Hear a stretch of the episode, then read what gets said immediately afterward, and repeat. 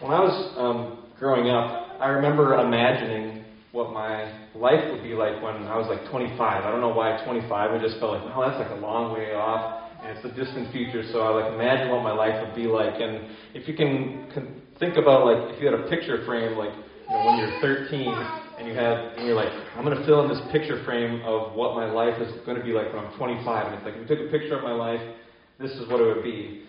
And right now, you know, the picture of my life is uh, married uh, with one son. Um, and that could, you know, family picture could kind of capture where it is. But then it would also be, well, you know, pastoring a church, living in Bears country, which I wouldn't have chosen, but you know, as a Packer fan, uh, living, you know, in the town where Groundhog's Day was filmed. And when I was a kid, I wouldn't have necessarily planned out, you know, when you're 34, this is what's going to be in the picture frame of your life. And so for yourself, consider what's in the picture frame of your life right now. If we took, if someone could just snap a picture that fit all the parts of your life into that picture, um, what would you have in in the picture frame? And is that what you planned it to be? And is that what you expected it to be? Did life turn out as you imagined or as you wanted it to be? Is what's in the picture frame what you thought would be in the picture frame at the age you're at right now? And even now, you, no matter your age, you probably have a, a, picture of the future of what you think the future is going to be like. What you know, what's the summer going to be like? What's next year going to be like? What's the next five years or ten years? Or what's it going to be like when I'm 50 or when I retire? You know, you have something in that picture frame of like, this is what my life is going to be like. You're imagining what the future will be. And the question is, where does that picture come from?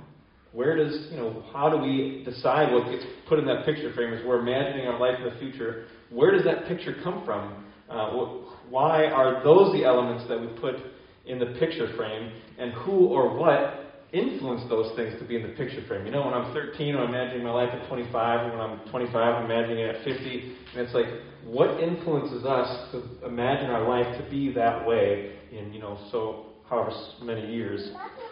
In our passage today, the Gospel according to Luke, Jesus gives pictures of our future.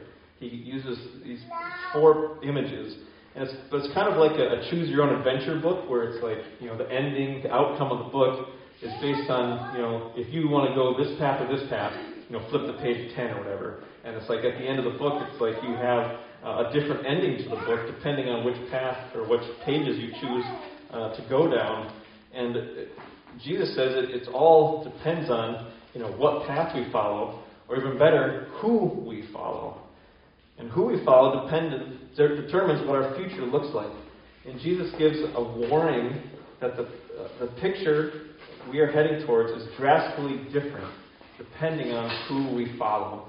Where we're going and who we're becoming are determined by whose words we're living by, who we're letting influence us and tell us uh, what our, we should be doing with our life. In this passage we're looking at, Luke chapter 6, verses 39 through 49, is the final section of this sermon that Jesus has been teaching.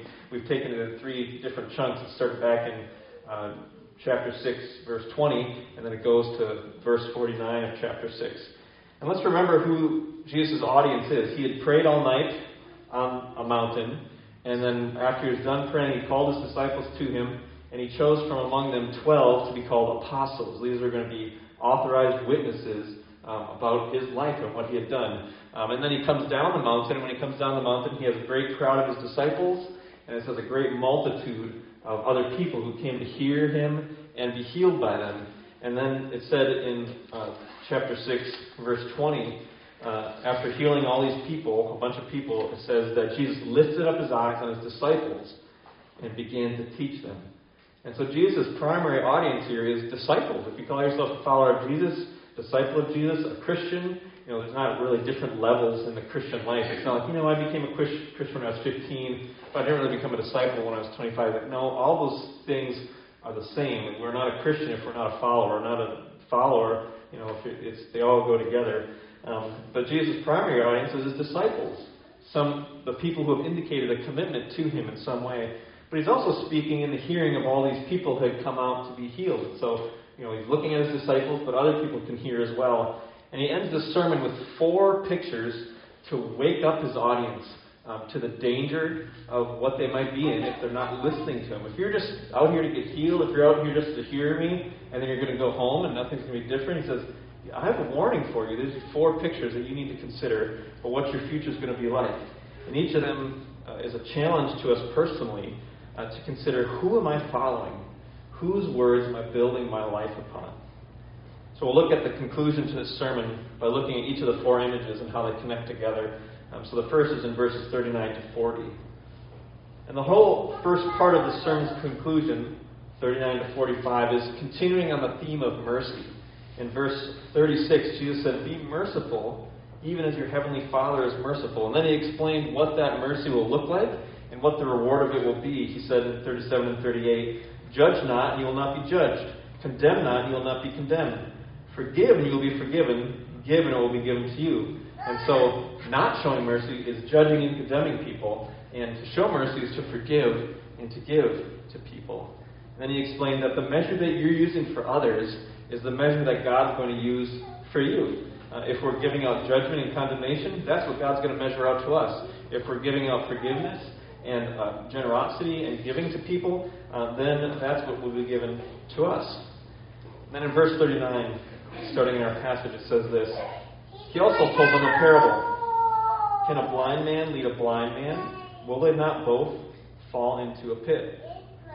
And this is, you know, somewhat humorous and ridiculous image. It's kind of like, you know, uh, I strapped on a blindfold, and then you, it'd be one thing for me to say, you know, okay, I, I can't see. Can you lead me to the Shell station or whatever it is over there? And be like, oh yeah, we don't have blindfolds on. We could lead you easily. But if it's like, you know, if I strapped on a blindfold and I strapped a blindfold on Dolores, it's like, okay, Dolores, lead me to the gas station. It's like, well, it's the blind leading the blind. We can't, we can't see.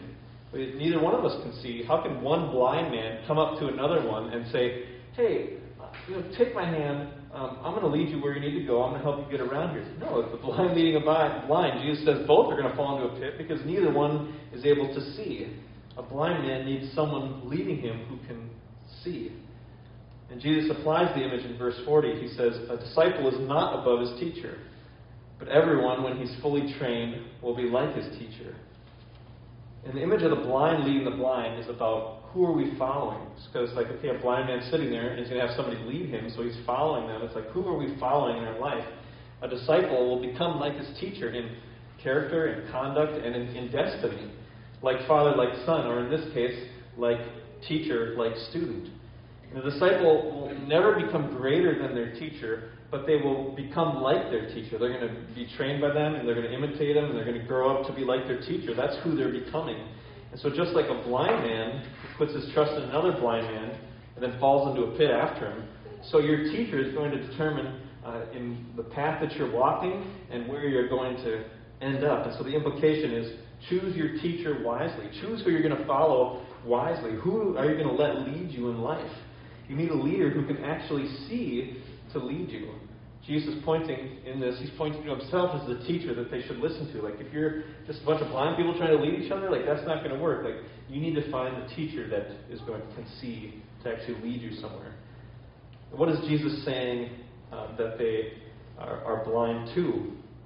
And the themes in the sermon so far have been about uh, the blessings of the kingdom and the mercy of God.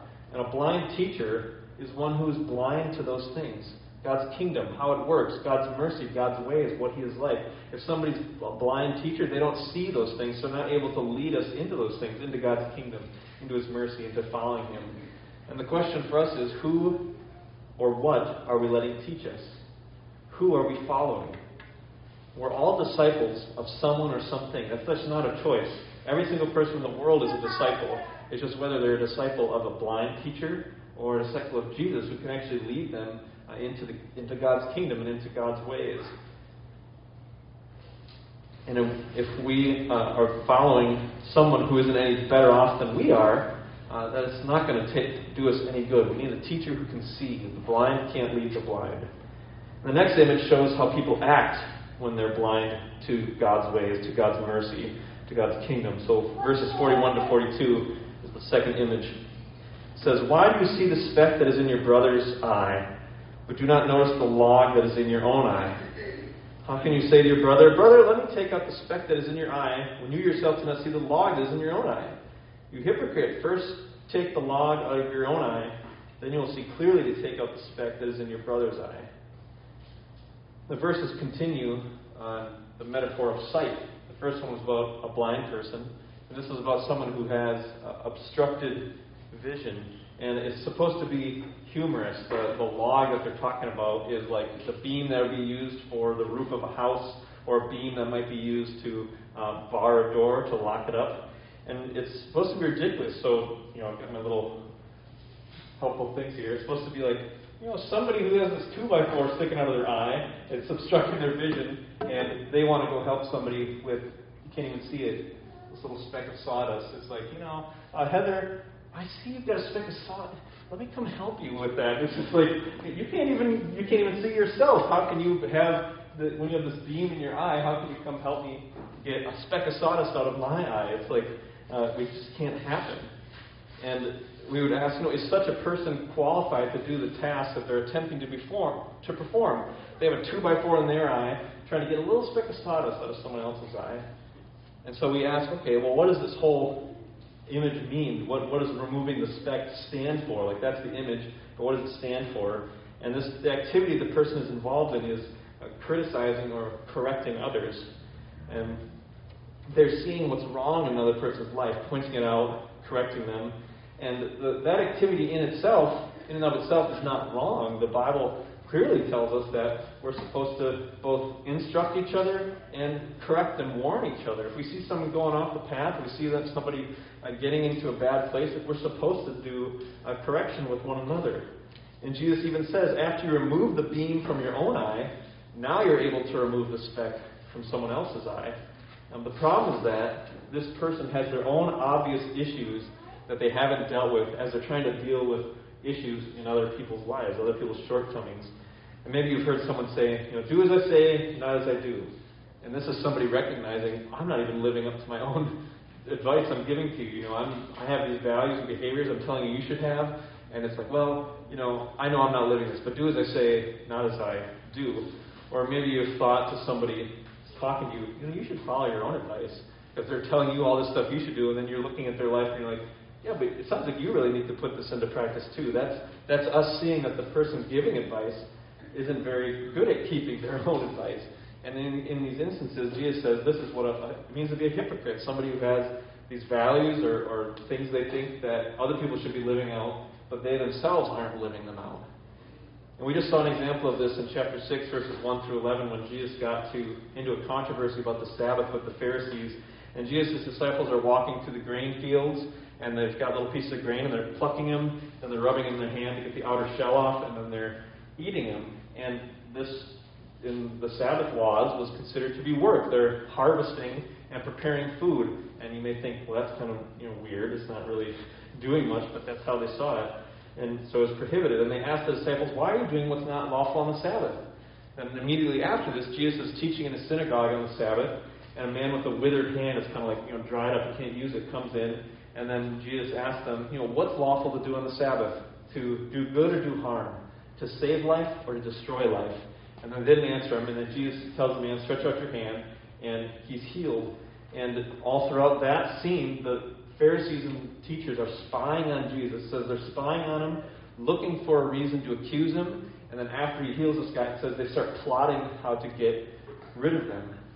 And so what's going on? They're nitpicking the specks in other people's eyes. They're saying you can't you can't pick the grain. You know, it's kind of a debated issue. Like, was that picking grain? Was it was that work? You know, you can't heal on the Sabbath. And Jesus says, look, what's more lawful to do? Do good or do harm? To save life or destroy life?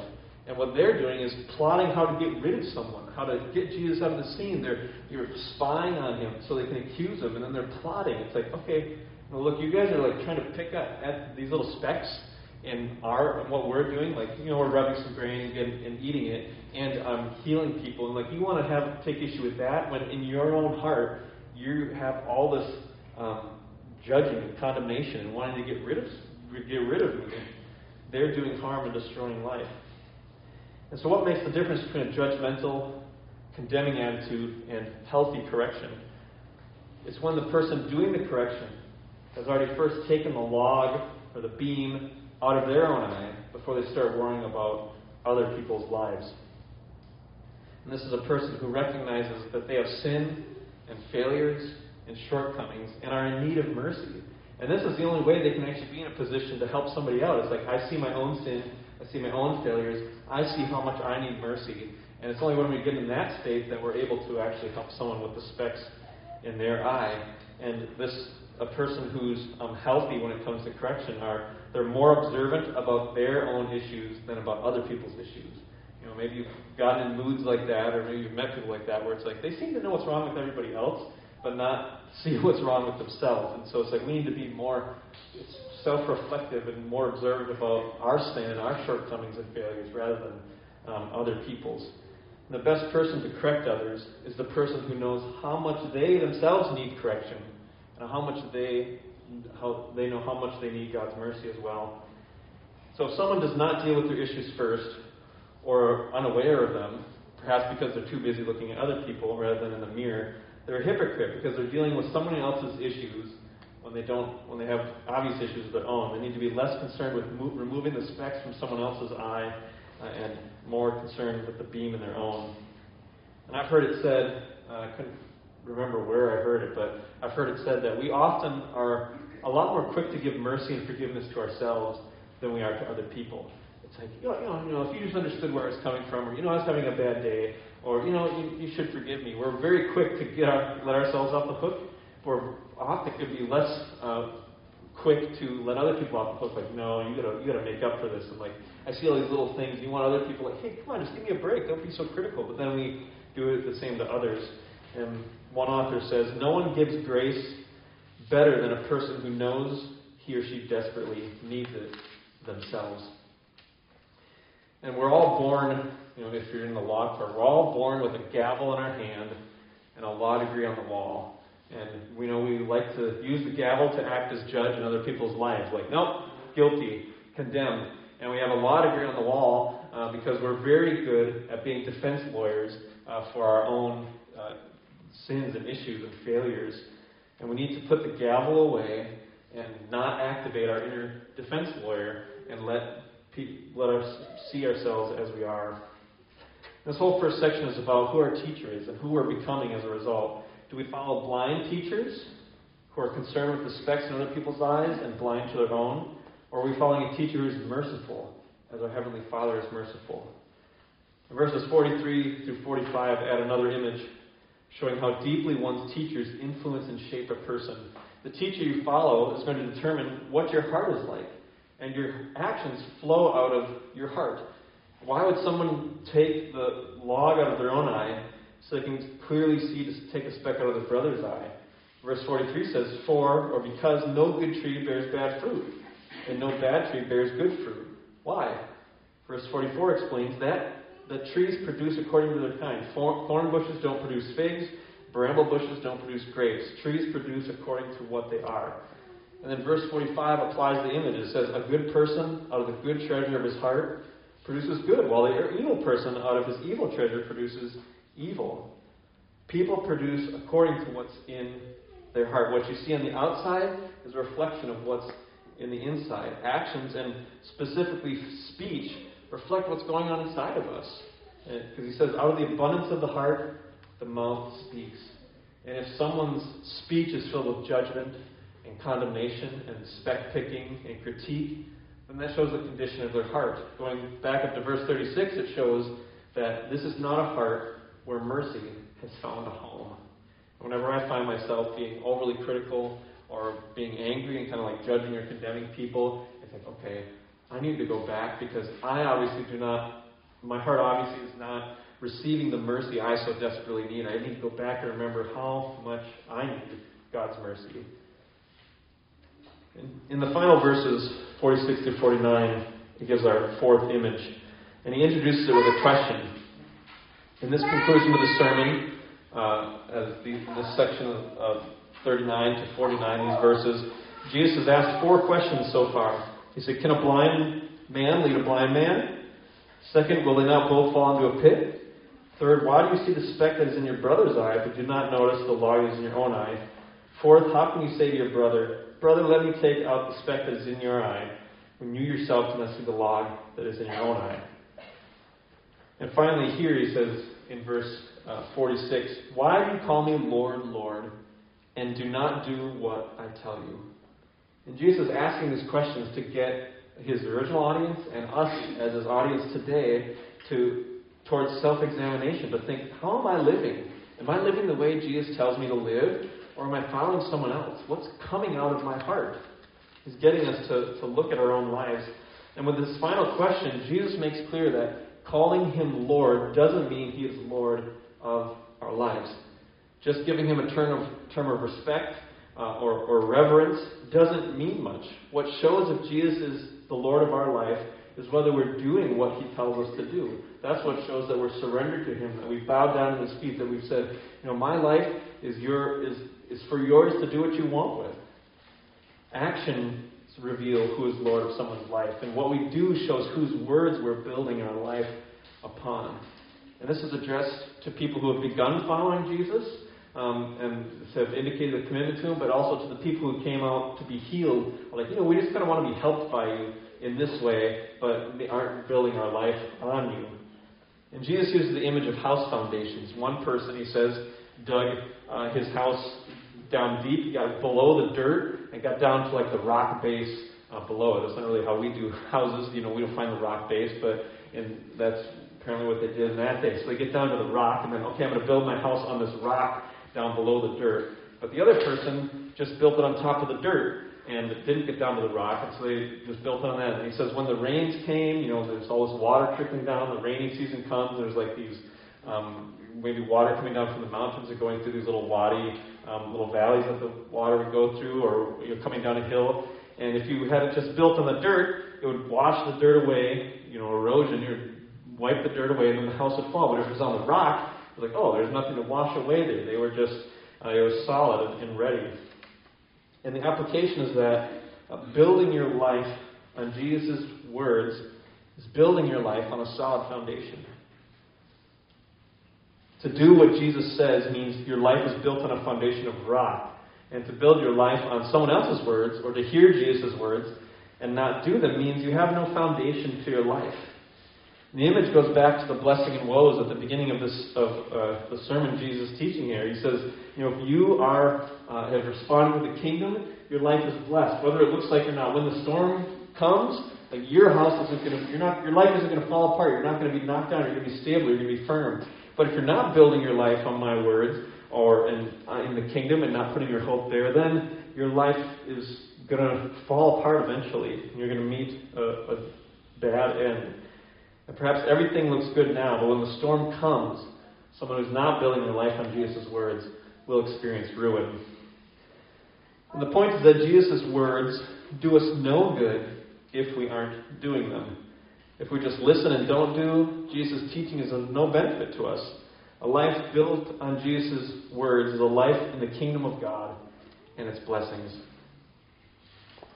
And so for yourself, consider where are you headed in life? What's going to be the, in the picture frame in a year, five years, ten years, twenty years from now? Who, who you follow is going to tell you what's going to be in the picture frame. Uh, the words you live by are going to tell you what's going to be in the picture frame. And Jesus says, Look, the words you live by are taking you somewhere. And who you're following is taking you somewhere. So, whose words are we building our life upon? That's taking us somewhere. And so, just to sum up what he, he said, he said, The words you live by will determine where you're going. The terms you live by will, sh- the words you live by will shape your heart. The words you live by grow fruit, grow your fruit in your life. The words you live by determine the quality of your life. The words you live by determine how secure and stable you are. And so the question is whose words are most important to you? Whose influence uh, are you under? Who is discipling you? Who are you following? Whose words do we let tell us what we value, how to think, what to do, or how to live?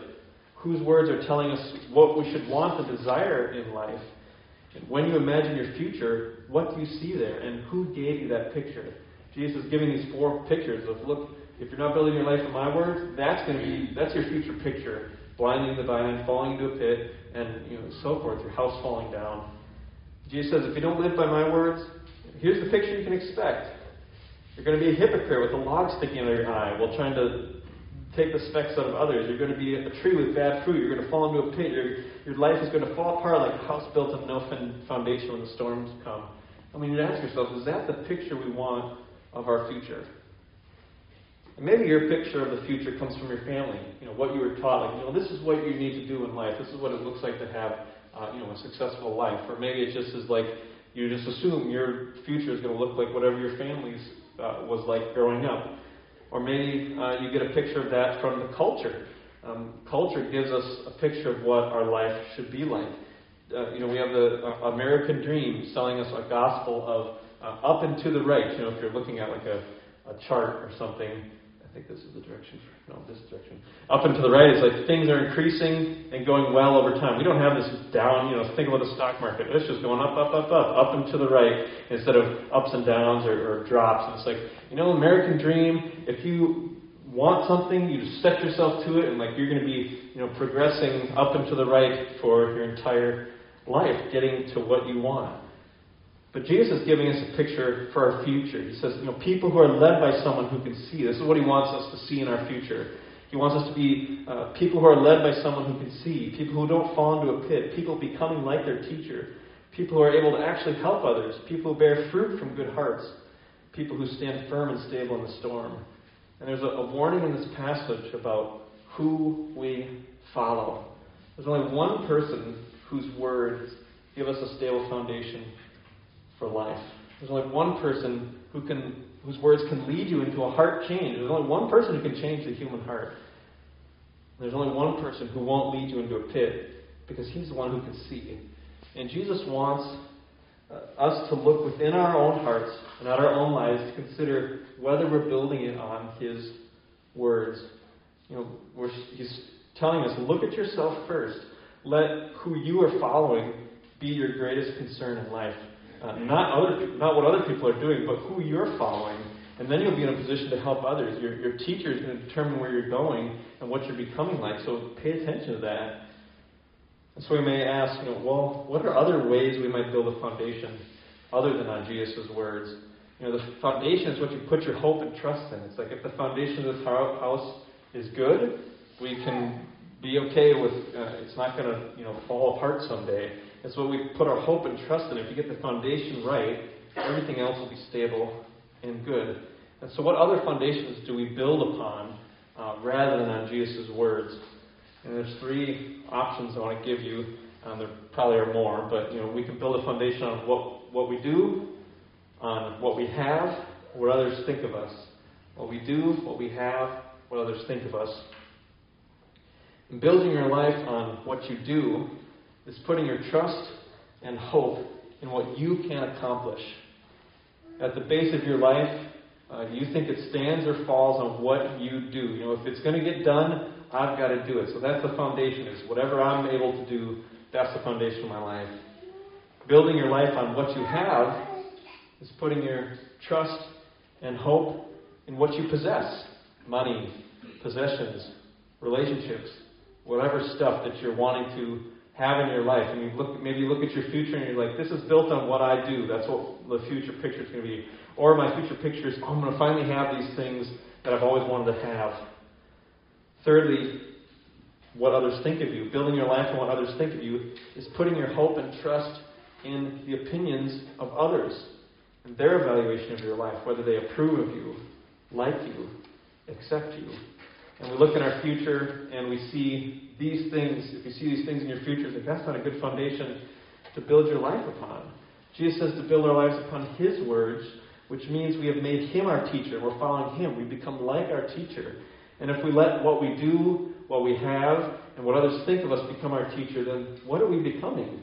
We're becoming someone who our whole future is based on what we do, and we're becoming someone who, whose whole future is based on what we have. Our whole future is based on what other, others think of us, and we become what we what we love, what we worship. And if we're worshiping what we do, what we have, what others think of us, then that's where our future is heading. And so, if we follow Jesus and build our life on His words, what is our picture of the future like? Well, you can think, what's guaranteed about my future? Is that I'm becoming more like Him. So a student, a disciple will become like his teacher. God says that He's working, for those who believe in Jesus, He's working all things together for our good to make us conform to the image of Christ. And we know that God is, so we know whatever I'm doing now, whatever's going on in my life right now, I know my future picture frame includes somebody who looks more like Jesus because God's working everything together for my good. You know, so imagine that.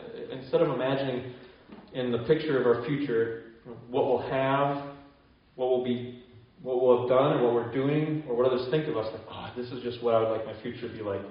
What if we begin imagining who we'll become? What if we imagine what our character is going to be like? What if we're like, I want to see in that picture frame somebody that looks more like Jesus in one year, five years, ten years, 25 years. And we can know we're becoming, if we're following Jesus our teacher, we're becoming more like him. And what if that was what we had in our picture frame? So, how do we build our life on Jesus' words? Jesus wants us to hear and respond to the gospel. When we believe the gospel, we enter uh, into Jesus' kingdom and its blessings. We're given a new status, and a new position with God. And um, we use these, I have them on the table over there, you can grab them, but these are, like a little tree on these. We used them this past summer, um, where we, then the, the uh, big idea on this is your view of God grows the fruit in your life. Um, and so, if you're not familiar with this, we have this little tree image, and we put at the top, you know, what we're doing, what we're doing. This is like what we see happening in our life, the behavior we have, who we are, what God is doing. It's going to be the best whiteboard writing you've ever seen. And then who God is.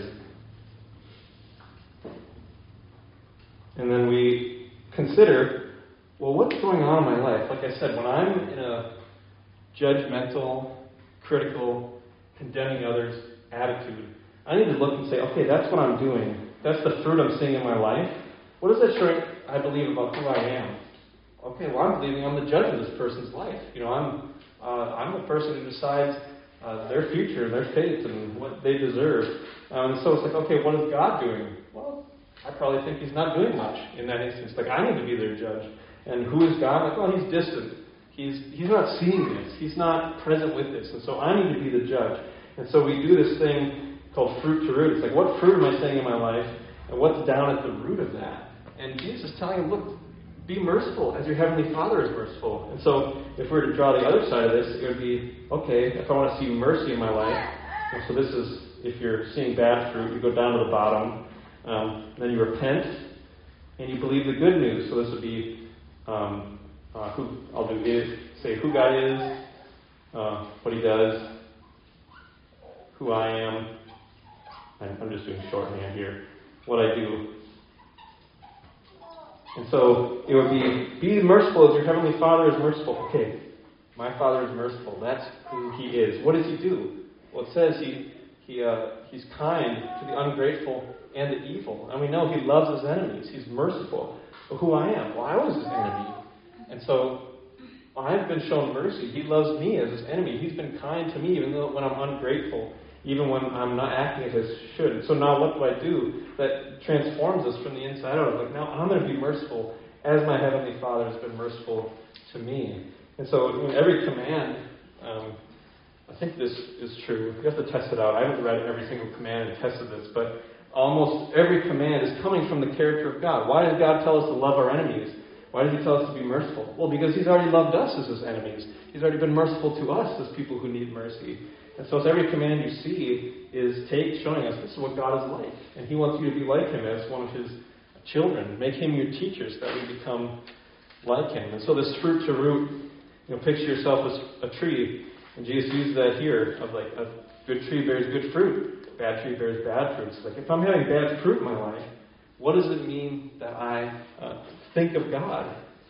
And true change comes from knowing God as He is. Not just knowing about Him, where we'd be able to, you know, if I pass out a little theology quiz to all of you, like, here, I want to see how much you know about God. Like, maybe you could pass that with flying colors, but the reality is, do we actually feel and experience and relate to God as someone who is merciful? Or is it when I sin, I'm actually like hiding from him. I'm feeling all this shame. I can't talk to him. I need to work myself back into a good place with him. I was like, that's not, maybe I could say, I know God is merciful, But in that moment, we're not relating to Him as merciful. And so, how do we get into this place where it's actually we're seeing and relating to God uh, and in the way that He is? And we don't need to know God personally and experientially. So, what is a disciple? It's someone learning how desperately they need God's mercy because they've taken the time to look at their own sin and shortcomings. A disciple is someone being led by a teacher who can see. It's someone becoming more and more like Jesus.